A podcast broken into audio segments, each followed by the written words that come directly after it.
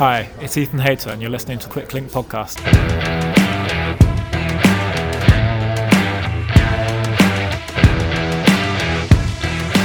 Hello and welcome to Quicklink Podcast Show 372. I'm going to sneeze. Ugh. All right, fuck, let's do that again. Hello and welcome to Quicklink Podcast Show 372. It's Friday, the 7th of January. Happy birthday today to Milan San Remo, Paris Roubaix, and 10 time Vuelta stage winner John Degenkolb, who races for Team DSM. To twice runner up at the Vuelta, Enrique Mas of Movistar, and to runner up at Junior Worlds just last year, Kaia Schmid of Human Powered Health, formerly known as Rally Cycling. Just one transfer we'll cover today, and that's Dylan Sunderland getting a ride for 2022 after Qhubeka NextHash ceased to exist. He'll be joining show BFF Nico Sessler at Global 6, where he'll also race alongside talented Northern Irish youngster Zeno Young.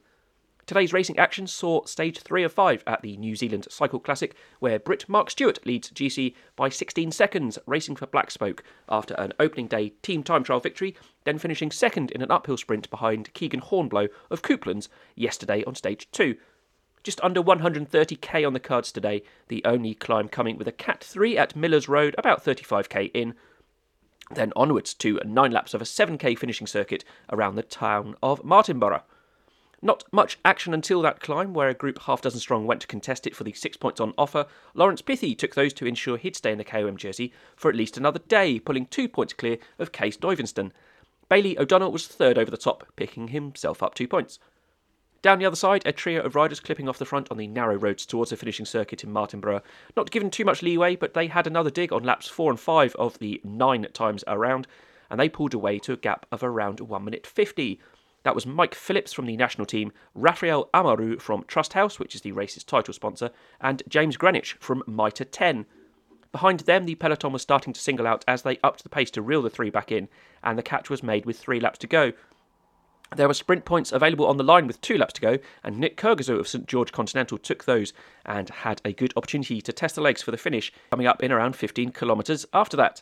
Paul Odlin of Coupland then went solo off the front ahead of the bell, but was kept on a short leash, and everyone was eventually back together for the sprint finish, which was launched with 200 metres to go by Shane Archibald. But it was Kergozou who, after his dress rehearsal two laps earlier, got his arms in the air for his first UCI win. Laurence Pithie second for the national team, Zach Patterson of Base Solutions in third. Mark Stewart stays in yellow. He's got 13 seconds ahead of Keegan Hornblow. Laurence Pithie moves up to third overall at 24. Kergozou leads the sprints competition on countback. He's level on 18 points with Pithie, who has the KOM jersey. Best young rider is Keegan Hornblow. Three ascents of Te Wharau Hill tomorrow on the GC Shake Up Day. It's a 6.5k climb at 5% with a very steep fast descent down the far side. With 137.2 kilometres in total tomorrow, the first ascent of the climb comes just 13k in, then again around 60, and the third time is the finish. We'll be back on Saturday with the news from that and day one of Cyclocross Nationals and whatever else comes up. A nice short show today. We'll be back on Saturday. See you then. Until then, ride safe and take care. You've been listening to Quicklink Podcast, your daily microdose of pro cycling news and results. You can find us across social media at QuicklinkPod, or you can contact us by emailing show at quicklinksports.com. Share the show, and we'll be back with you tomorrow. Bye now.